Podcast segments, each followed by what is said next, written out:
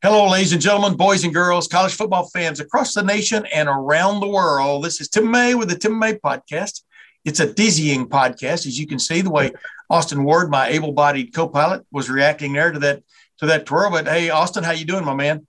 Great. Just uh, no more loops in midair. All right, just slow and steady. Yeah, I love the aileron roll, man. That's my favorite uh, little maneuver because just when you think you know it's coming, you don't. Uh, but anyway, let's just jump into it here real quick. Um, uh, last week was an interesting week in Ohio State football history, in my opinion, because we got to talk a little bit about the defensive line and the guys that are coming along.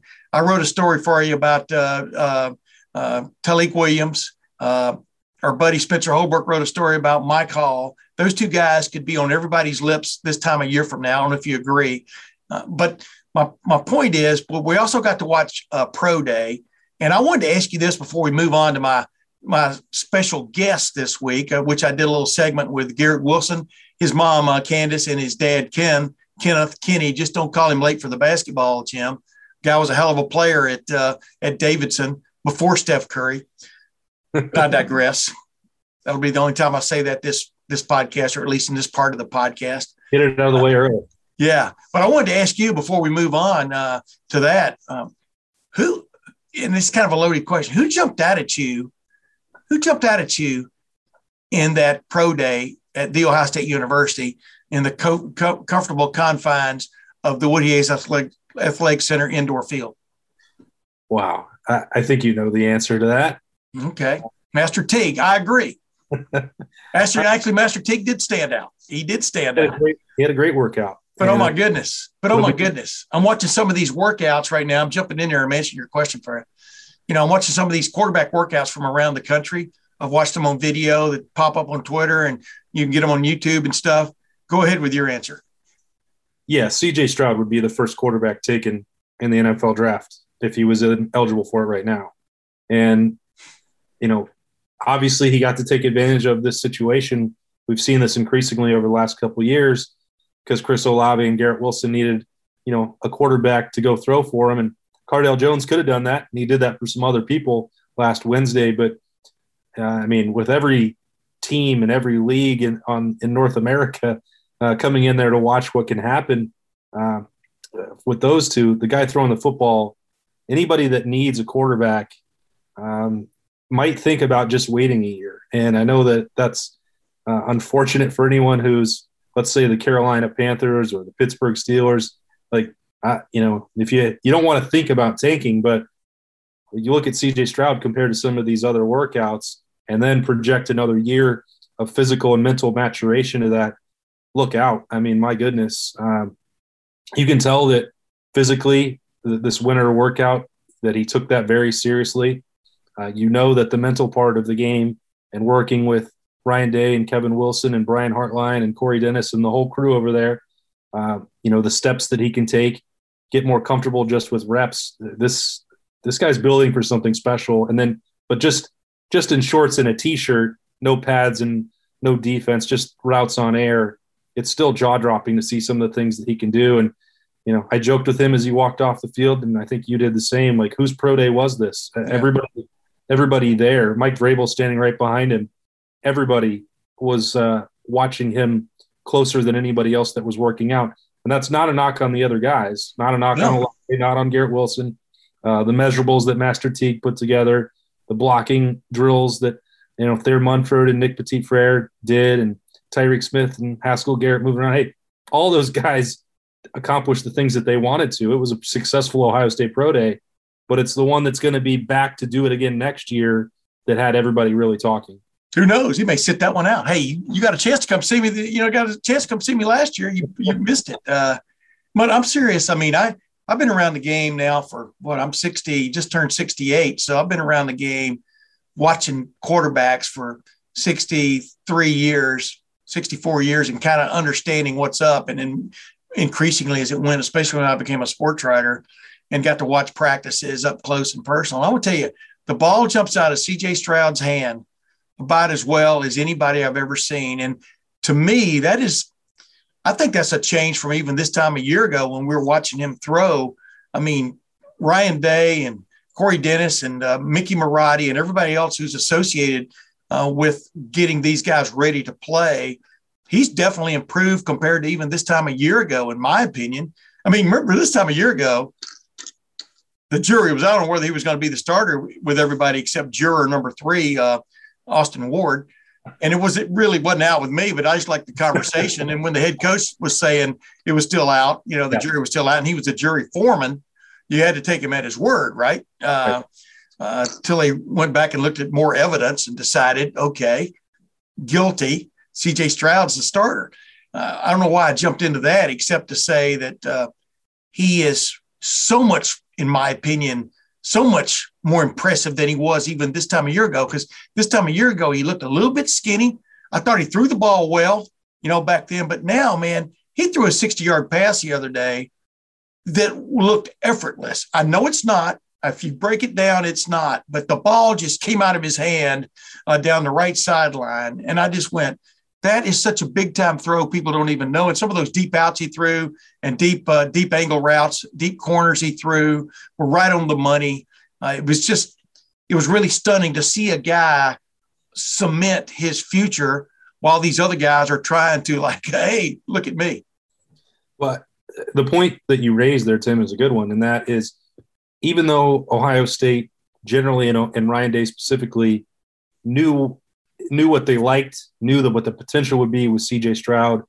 Um, you know, they still didn't know hundred percent that he could become what he was last year or this moving forward. Yeah, you still have. I mean, you can have all the physical tools and it not translate. You can be able to decipher any defense and not still be able to make the decisions on game day. Nothing is ever guaranteed. And obviously, you see that with the guys in their pro days and the history of what happens when you go to the next level. That's the same sort of deal as taking a recruit and how great might he become at the college football level. You, I mean, Tate Martell was as touted as any high school uh, quarterback ever was. Didn't ever translate at Ohio State or any of the other stops, and and now you see him out of the game entirely after uh, that final stop at UNLV. That's not to pick on Tate Martell; it's to illustrate how difficult it can be. Yep. So when you ask these guys, and when when you you know, if you turn off a recorder and have a conversation with Ryan Day, and the reason why you don't just take one guy in a class or skip a recruiting class because you have a five star, and the reason that you do it year after year is because you still don't know how all those pieces are going to fit together. And CJ Stroud, as we're talking about this week, you knew, I felt like, and I, but I'm not going to say knew is not the right word. I felt like they they expected him to be the starter he was on the path to be the starter, and they weren't ready because you still have to let you know the chips fall and see where see where, what happens once it becomes real. And it wasn't a smooth ascent, uh, as we all know from what happened with the injury and early in the season, and you know first half against Minnesota, and the you know sitting out a week later in September. Um, that's a process. So it, it would be, you know, it's it's inaccurate to say at this time a year ago we would be feeling this strongly about CJ Stroud and his chance to make this legacy and be the number one potential overall draft pick. I mean, it, it wouldn't be unfair to have said those those were the expectations, but now that you can see how it could become a reality, that's different, and that's how much work has been done over the last 12 months and how far he's already come. Yeah, you'll see uh, in the interview the little time I spent with uh, Garrett Wilson, uh, he brings up the fact that uh, he wasn't even a blip on the radar screen, and but he became a blip. And I, as I as I said to Garrett, I'm giving away a I'm giving a scoop here. Which make you want he beca- he wants to be a much bigger blip.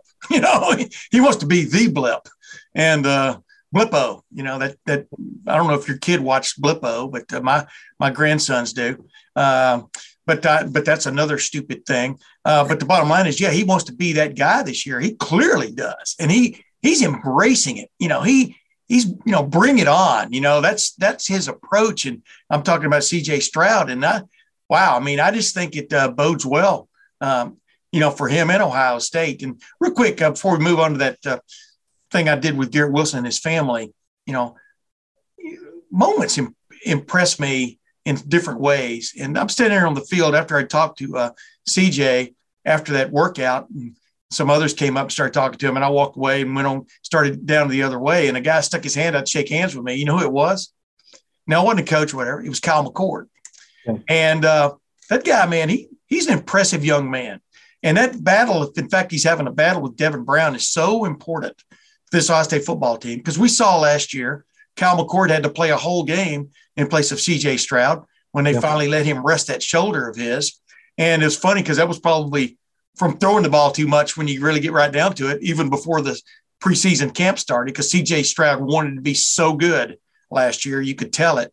Uh, but I just like to, I just like a, you know, I just Kyle McCord. It's not just because he walked up and said hi to me. It's just he understands, you know, what's going on. But number two, he's a press of flesh kind of guy. He understands, uh, you know, that being having some relationship with the media does, you know, it does count in one form or fashion. And uh, I don't know, you know, am I overstating that a little bit? I mean, I, I'm impressed by a lot of these young men that are on this football team now. Well, I think it's, uh, you know, once you're stacking up examples like that, not just one yes. day, pro day. Wasn't just that day, right? Just been that time with Kyle McCord. And, and when we talk about, you know, him having a professional NFL, you know, type mentality, that's what we mean, you know, is yeah. Sometimes you can't just point to one thing like that, but um, it's an example of the way he carries himself in public and in the locker room and the work ethic. And, and this is another situation where you could look back to, you know, August and September for Kyle McCord. And, um, you know, if you ask any members of the coaching staff or people who are watching practice, there was a time after that when CJ Stroud goes back in where he had to deal with his own. Okay, well, what am I going to do with my career? What does this mean to me? He started to plateau a little bit in the practices, and and you could you know sense Ryan Day pushing him to get through that because they also know how high the potential is for this kid and what he could become at quarterback. Um, and I think you know based on what I've seen and what I've heard, he's worked through that as well. And you know I don't think there will be any real competition for Kyle McCord from Devin Brown, and that's not a knock on Brown. There's another very talented kid that we've talked oh, yeah. about, and and we like all the mental makeup from him and the physical tools once he bulks up a little bit more, and he's got this jump start going through spring. But the same, and I feel the same way about it uh, as I did last spring. Like Kyle McCord's not going to get beat out uh, for that second spot, and CJ Stroud is entrenched at number one. And I think that there's an understanding of how this succession order is going to work and how it can benefit everybody. Yeah. That's great for Ohio State because, you know, it could have easily gone a different way. I mean, they still did lose two guys from that position in the offseason, but the way that it worked out, you know, again, to use some truth serum, I don't think Ohio State would complain about the room that his has been left with and what it can build around moving forward. Um, it's not like Quinn Ewers magically showed up at Texas and uh, you know w- was ready to go down there, or I don't know what will happen for Jack Miller, but you know, you knew you were never going to keep all four. Right. and if you were going to keep two, I think these guys have the best handle on, on what that situation is going to be. And that, again, is not to say that those other two can't be very good because they were four and five star recruits for a reason and have a great chance, you know, elsewhere. But I think these two that are here understand what they're being asked to do, understand how to do it, understand a professional way to go about it, and have a great chance to capitalize on that, even if none of this is guaranteed for anybody. Yeah. Meanwhile, speaking of guarantees, speaking of athletic performance, uh, how you like my segue there? I love it. Let's get to my conversation with Garrett Wilson. I mean, there's a guy, I, I tweeted a picture uh, partway through that, or maybe it's been right after that, uh, the the pro day. He, he, and Chris Olave, after catching some deep balls, went walking back up the sideline. I call I I said I titled this uh, video "Rich Men Walking," and uh, man, they look great in my opinion in the pro day.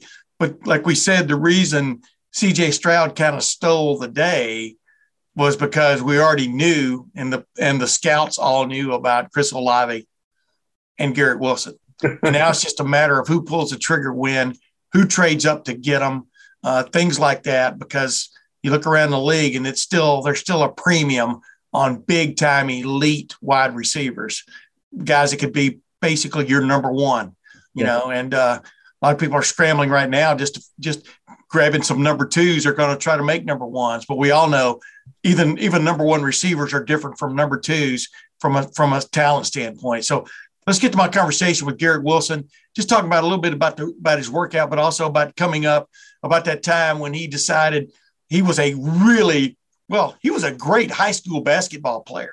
Obviously, the son of of uh, of, of Ken Wilson, Kenny Wilson, who played at uh, Davidson, who was a really damn good. I think he's still fifth on the Davidson scoring list. Uh, you know that produced the Currys. So uh, uh, Steph Curry. So let's let's get to that conversation with uh, Garrett Wilson, his mom Candace, and then his dad Kenneth Ken, and then we'll, you know, I keep calling him Ken, Kenneth, and Kenny. I never got clear because I called him all those things while we were talking. He's a great guy, great conversationalist, as you well know. They lived in the Dublin area for quite a while before moving down to Lake Travis uh, High Lake Travis High School, right outside of Austin, uh, for for for Ken's work. But also, that's where uh, Garrett Wilson plied his trade there in high school in the great state of Texas. Let's get to that conversation, and we'll be right back to talk about a few things. I'm not gonna lie, we were kind of going a little more rapid fire than how we had prepared. Yeah. So, um, you know, it's going one of it's good to show our condition and stuff like that. But I know me and Chris were feeling it. So. What did it mean to you to have CJ throwing you the ball occasionally? I think you know, obviously Cardale jumped in there too. Yeah. But what?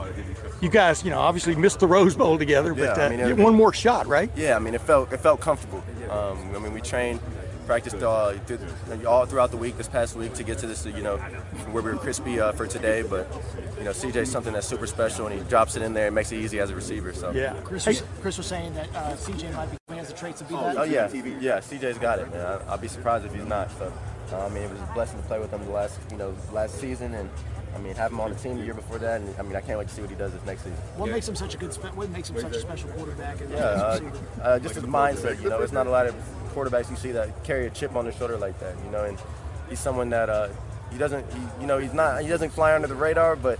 He, he, holds the he holds the chip on his shoulder like he does, you know, and I like that about him. Yeah, he wants to be a bigger blip on the radar. I mean, that's that's that's where he's headed, right? Yeah, yeah. So I mean, he's going to be a big dog now, and I feel like he's always kind of had the underdog mentality, and I, and I like that about him. It's special. Hey.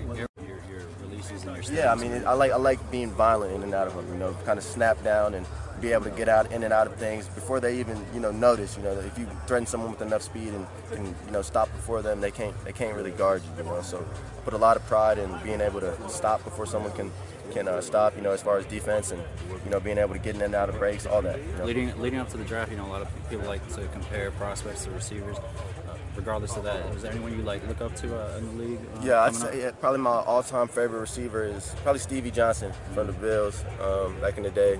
Um, you know, I like a lot of what he did, and just taking taking releases from him. He was really, I feel like he was ahead of his time. So, I don't I don't want to say comp, but as far as favorite player, like Cooper Kupp and and uh, and uh, Stevie Johnson. Is yeah. Cooper Kupp just because he gets open and makes the catch? I mean, what, what what's the attraction there that just oh, yeah. jumps off the it, chart? It's all it's drill work that, that got him there. You know, it's not yeah. it's not Calvin Johnson when you watch the dude be six five and Megatron. You know, it's not Meg- Megatron where you know it's my fault where um, you can't you can't work at it. You know what I mean? Like it's hard to say see Calvin Johnson playing, but like I want to play like that. You know, because it's God given a lot of it.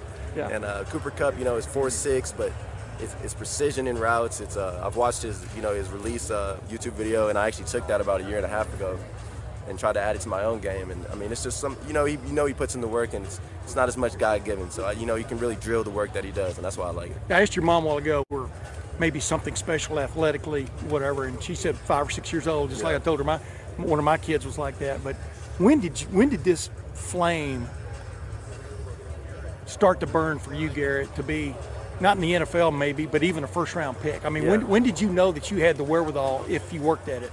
Uh, probably when I first, you know, decided I wasn't going to play basketball um, as my as my main sport. Which know. was when? That was uh, sophomore year yeah. of, high, of high school. You know, I really wanted to uh, focus on football, and you know, I had I had done well on varsity as a young as a young cat, so I kind of had a feeling that I was pretty good at this thing, and I started to get offers. But um, as far as first round goes, you know, I, I, can't say I knew that until until probably the opening. Uh, you know, my senior year of uh, going into senior year of high school where there was like all the great players around you and you know I feel like I was still one of the best dudes there you know and that that was one of the things where I used that to tell myself like okay I belong you know and I can yeah. I can I can show out that type of thing. You But you're like one- you, yeah. You feel like if you won it like Travis? Point, but if you honestly, it was more of me being six foot, and you know, I, it- there's a whole lot more six foot receivers than there is six foot point guards, and that was just the uh, the decision for me. You know, I got to got to keep it real with myself, and I was you know I was a size 13 foot in seventh grade, but I ain't get over six feet. I'm 5'11, so you know, according to Day, I'm 5'11, man. It, it sucks. Hey, you know, you remember Rick tight end? I don't know. He played basketball, and one of the quarterback coach here, then Walt Harris,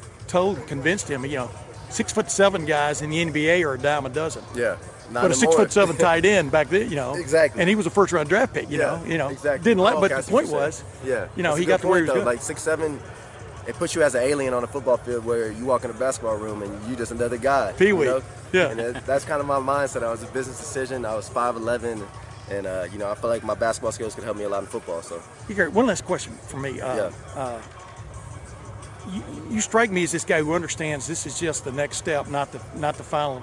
You know, a lot of people look forward to being a first round draft Yeah. pick, and bam, they've made it. But you you have bigger ambitions, right? Yeah.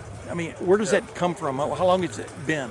Yeah, I mean I've always you know been a, been a competitor, and I've, I've always been someone who wants to be the best at what they do. You know, just getting there ain't enough for me. So. Um, you know, it doesn't it doesn't stop there. Getting in the league, you know, it, that's one thing, but you know, playing that 10, 12 years, that's that's where the real success is at, and that's where the real, you know, love is at. And I love playing the game. I, I want to do it for as long as I can. So Yeah. um, I'd be dumb not to do put everything towards that, you know, and that, that starts with your mindset. So you know, I, I want to, I'm, you know, preparing myself to play 10, 12 years, and you know, hopefully be one of the best to do it. And you know, that's how I approach things. Just like Cooper Kupp, nobody handed him Exactly. anything. Yeah. Exactly. Yeah. You got you got to go do it, man. Yeah. You know, people gonna tell you now you got to. You just got to try, man. So Hey, I got you. Eight nine. Hey, Candace, tell me, tell me something real quick. When, when was the first time you saw that he could be like a special, like athlete? You understand what I'm? When did it dawn on you? I mean, I had a little kid that played baseball, and we was five years old. I went, wait a minute. Yeah. Well, with him, it was soccer, basketball, and football. Everything he played, it kind of was very easy to him. And because he had the older brothers, Yeah. I felt as though he just jumped right in and learned a lot from them. Yeah. So I want to say it was probably similar. Like when he was five, six years old, and he just seemed to be calm with it. He would go out there, and uh, we'd all be going crazy in the stands or whatever, and he would just be out there and say, "This is what we're doing." Just doing his thing. I Yeah. mean, naturally almost, right? I mean, yeah, because that's what I wanted to ask you. To see him grow from that to this, to today, when you're watching Yeah. him show off, for want of another term, what is it? What is the feeling inside for a mom? Um, a lot of pride, a little nervous a lot. I'm not gonna lie about that because you know a lot of times when it's somebody with the ball, everybody's trying to take the ball, take him In- down. by so- any means necessary. By Yeah, any yeah. means necessary. But I know he's doing what he loves, so I'm more proud and excited than anything else, for sure. What's up, Chris? Good to see you. It's all right. Good. You did amazing out there today. Equipped is he to move to the NFL now, in your opinion? Uh, in my opinion, I think he's gonna do great. I really feel as though he gets along well with people. He takes good direction. It's going to be a learning curve, of course, but that's with anything. Yeah. Um, I think he's excited and ready for it. So he's just waiting for someone who wants him to be there, and he'll gravitate towards it. He's great with people, so I think it's Oh, yeah. going to be good. Hey, nice to meet you. Nice to Thank meet you very well. much. You're very welcome. your to your wife Candace about this, and I wanted to ask you, uh, when did you notice that maybe Garrett was a little bit special? What Oh. age was that? Like you know, roundabout. There, there was two or three significant things. One was when he was two or three years old. He was playing with his brothers, and they and they were throwing the ball around really hard, and he was upset because they wouldn't throw it to him hard, and they started doing it, and he started catching it, and he was two, three. Um, but the one that the thing that most noted, I most noted was we were on a cruise and we were playing basketball. This is back in the day when I could still really play. His brothers could really play. We were beating everybody all week. And so somebody got the idea that we should add fi- a fifth per- player. So he was off to the side, and I said, "Okay, baby, come on, How old was he? 10. Ten. And um, and it was we were playing against adults and guys that thought they could play, and he destroyed them. Um, through their legs, between his legs, jump shots, dishing ball off, just being great. And and I said, boy, this. And then the way he was so confident in himself, the way he was moving, the athleticism even at that age, Yeah. I, I knew. Yeah. You And, played. and, and, and then one other side note, his brothers were all really great athletes. Uh, you know, his older brother, great athlete. The other two brothers played college Division One football, and and he was something different than them. And they're great athletes. You played college basketball, correct? That's what was right. the name of the school? Davidson. Who's fr- who's from Davidson besides you? It's Steph Curry. Yeah. you Yeah, know, we, we, we probably need to call Davidson Steph Curry you now. yeah, exactly. Yeah. He's probably giving a lot to the school, I would Yeah, think. yeah, a lot, of, a lot of pay forward. Yeah. What I wanted to ask you was, is is there any part of you that just feels like, oh man, I wish this guy had played basketball? Because he was pretty good in basketball. Uh, actually, he was great. I, he, and he got a, a number of uh, scholarship offers. And in fact, one of the most notable ones was Rick, Rick Barnes, the coach of Tennessee, recruited me at David to Davidson. He saw Garrett, came up to me and said, Garrett's better than you. And, uh, and he, wa- he, he offered Garrett a scholarship. Wow. So there's a part of me that would have loved if one of my sons to play basketball. He was all state, so was my son Cameron in basketball. But you know, they have to choose their own path. They have to find their own light. And, um, and in this case, he was right. Are your your dad? um, This isn't necessarily unbiased, but I think you're a pretty objective guy when you look at your your son. Um, how good is he? What, what is his ceiling? Do you think? Does he have a ceiling? I mean, we've all seen watch him play at Ohio State. His daring do, as I call it. you Here, know? here's the way I look at that. That's a great question. Uh, as an athlete, I think Garrett's a, a he's a phenomenal athlete. His athletic ceiling, though, will be he'll get stronger. He'll get uh, more knowledge. Um, so I think his athletic ceiling is still yet to be discovered. Um, I think he's he's got a ways to go, and he'll he'll have a chance to compare himself against the very very best. He's always met every challenge, and I think he will meet the challenge this time. Does, does it tell you something about him and his makeup that Cooper Kupp is a guy that he Yeah, it does. aspires to? I mean, Yeah. for one of another term, I mean, Yeah. that, there's a guy that came the hard way, you know. Correct. And I, uh, I, I like it though because I think Garrett, athletically speaking, I think I don't think anybody would argue he's probably more talented than Cooper Kupp. Yeah. But the thing that makes Cooper Kupp great is his own his technical ability. Right. I think this is the thing about him. He's a highly intelligent person, and I believe that um, if he takes the opportunity to be as technically sound as Cooper Kupp with his athletic ability, I think it would make him great. And that's really what I hope for. Yeah. Ken Wilson, man, he's one of my favorite guys. I've talked to him a couple of times, but finally got to talk to him in person. Yeah. Uh, and I know you agree with me 100% on that, right? You got to meet him. Yep, met the family. Uh, a couple trips down there to Lake Travis, and uh, not too far from where my parents live. So uh, doubled up down there. Um, in green. yeah, I got to know that program a little bit, especially with Matthew Baldwin before that. Yeah. So I I remember going down for to do the story on Matthew Baldwin, and you know going to watch uh, the state championship game where he wound up getting hurt. And I was like, oh boy, like what what else is there gonna? This is a big story. I'm gonna cover that. He took you know the two snaps and that was it. I'm, I'm not smiling because Matt, because Matthew Baldwin got hurt. I'm smiling about what's coming. Go ahead. Yeah, and I, you know, at that time, uh, didn't follow all of the recruiting work that Birm did nearly as closely as I do now, and I, I've grown to have a better appreciation for it over time. But so, well, what else am I going to watch in this game? I'm working on the story. I wrote it. I, you know, spent time with the family, and I was gonna still, and I wound up still spending more time with the Baldwins after the game. Uh, went with the family. You know, they all meet at. Uh, outside of AT&T Stadium, there was a Home Depot about a mile away. It's when you, you've been down in that area a lot of times. It's like a, a Yep. gigantic spaceship in the middle of this strip mall, and you know, waiting for them. But I'm like, well, what That's else am I going to watch from this game? And Garrett Wilson is just he's keeping Lake Travis in it by himself. You know, special teams, ridiculous catches. He made a catch in that game that I'll never forget. That was exactly like the one he made in the Fiesta Bowl and you know it's triple coverage and he's soaring 10 feet in the air and coming down with it i'm like burn like um ohio state like is he got a they have a real shot at this garrett wilson guy and he's like uh yeah he you know grew up in dublin this i'm like he is he's one of the best high school wide receivers i've ever seen that was a junior so you know got to that little anecdote which worked out and, and being around you know those people in lake travis great families a fantastic program been down there a third time now uh, with Caleb Burton. Yeah. Uh, so I feel like if if I have a a home away from home program, it's down there, beautiful campus, and I get all their jokes about you know they only have a fifty only have a fifty yard indoor field that they doesn't don't feel like stacks up around what they should have or what other programs in Texas do. But I mean, it's a gorgeous place to go see a high school game, and there's always big time recruits there. Yeah, you know, uh, down there, the the indoor the indoor facilities they have at places like that, uh, or so they don't have to work out in the heat of the summer. You know what I mean? They're air conditioned because how much does it rain in Lake Travis? You know, in the, in October, not a whole lot. Uh, what a beautiful part of God's earth. Uh, I wanted to run this by you though. This is what I was leading up to. How much do you think Ryan Day was beaming inside? Because he keeps that coach's face on pretty well. Watching the quarterback he sort of found and, re- and recruited. yeah. Throw to these two receivers. Chris Olave, a lot of people, you know, he stole bases for the baseball team and he was otherwise sort of an unknown, yep. you know, uh, where he came. I can't remember, ever can remember the name of his high school down in the San Diego area, California.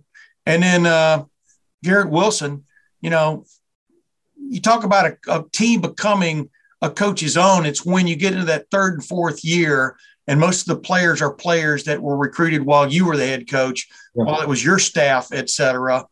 And how much do you think he was beaming? Because those three guys, you know, who jumped off the, the chart at you the other day, uh, just like they have the last couple of years.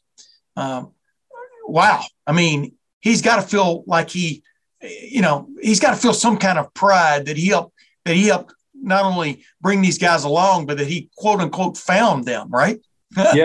And I think that, you know, his personal involvement in those recruitments are why you'd see sort of the competitive side of him start to show up. I talked to Cardale about this after they were done. Like they started doing some stuff that wasn't on the script because Ryan Day said, "Well, we can do this and, and yeah. push this route deeper down the field." Or CJ, you could make this throw, and like the tempo started picking up, and, and it got to be like a practice. And I think that, you know, look, Ryan Day is not going to be able to do that forever. He's not going to be intimately involved in every marquee recruitment forever.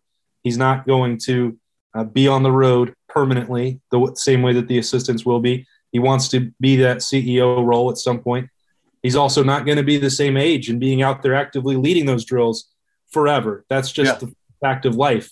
It's not not some sort of like end of the road thing. I'm just at some point you're not going to be this at this point in your career doing all those things and having had the same relationships and been in the living same living room with those you know guys and their parents the way that he was with these three and i i i got that sense just watching it what you're talking about with his pride and then also uh, an ability to, to push those guys that that others can't. I mean brian hartline's obviously there watching and and involved in that. And i remember him watching you know film or telling me the story of, of watching film on chris olave when he was still in the you know volunteer role and just watching film like writing up a scouting report. All those guys played key roles in either the recruitment or the development or both, or building offenses around them. And yeah, considering what a turbulent time this transition could have been or was, depending on your perspective, the way that they've come out of it and the role that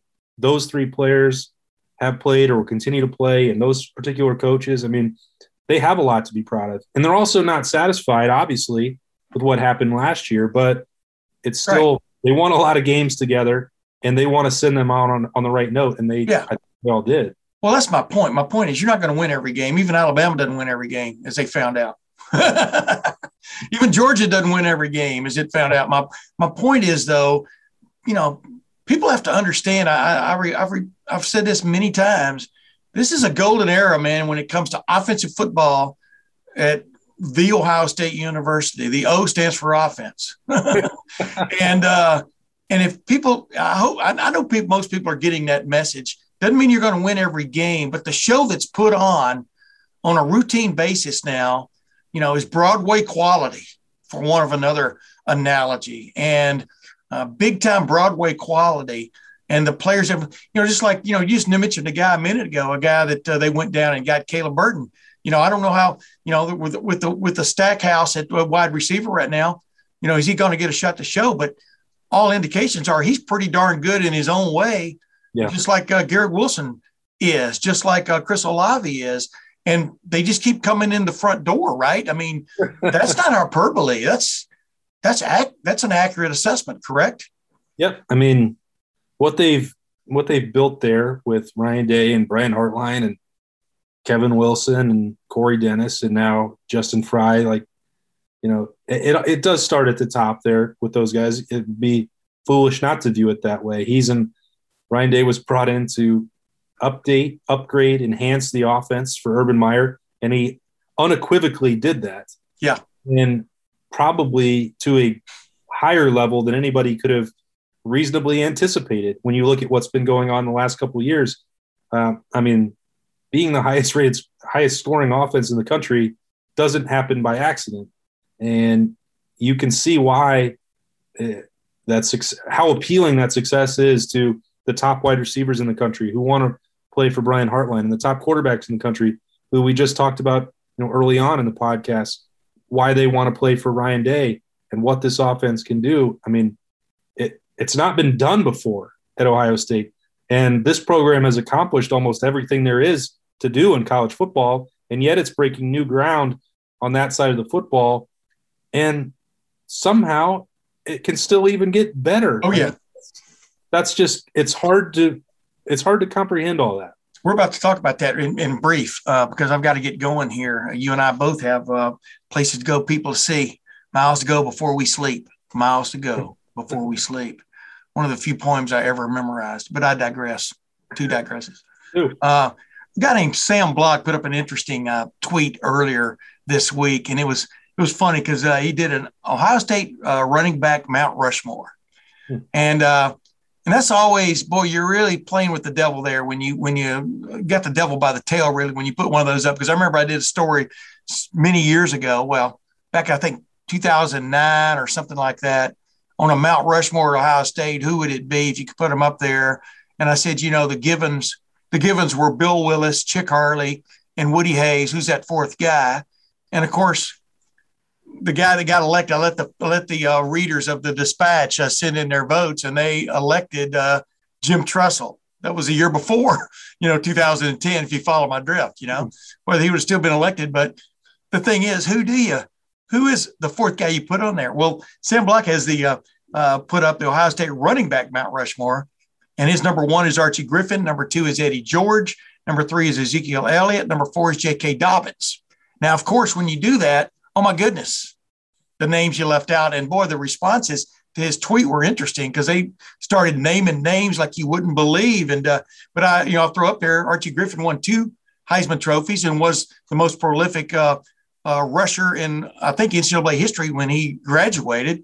Uh, Eddie George won uh, one Heisman Trophy in 1995, which was to that point the greatest rushing season in Ohio State history. Zeke Elliott had the greatest last five games of a season, most uh, impactful that I can ever recall in 2014 when they ran to the, the national championship. He kind of helped everything weather the storm with JT Barrett getting hurt and Cardale Jones stepping in there. So you've got him. He he probably would have won the Heisman Trophy had been voted on after the whole year's over, when it probably should be, right? And then J.K. Dobbins had the greatest rushing year, uh, pro, you know, in terms of total yards in Ohio State history, almost being almost a record that's been slept on. You know, I think as you talk about the great prolific offenses we've seen in the last several years at Ohio State, but you know, man, Keith Byars, in my opinion, had the greatest single season for eight games uh, his junior year uh, he couldn't. Nobody could tackle him, you know, and uh, and uh, pro- should have probably still won the Heisman that year, but uh, Doug Flutie won it. And then right on down the line, you could name another ten guys who would be in the running for that. But it is folly a little bit, right? That Mount Rushmore only had four heads up on it because you could maybe the new Mount Rushmores have ought to have about six or eight when it comes to a place like Ohio State. What do you think?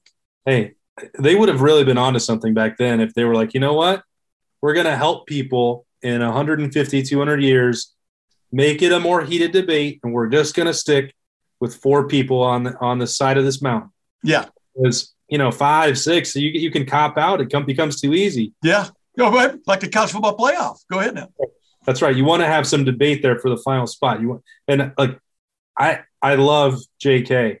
and yeah, he he may be underrated in some respects, but putting in the, him in the top four at this point might be a little too much recency bias and a little bit overrated. Uh, I didn't even wasn't even watching as closely as you were with Keith Byars, um, but I know from having co- these conversations with other Ohio State fans and media members and coaches and over the years, that it would be a big mistake to overlook him in that top four. I think a guy who never gets enough attention in this, and you look at the stats and you look at the impact, uh, Beanie was pretty damn special. Yep.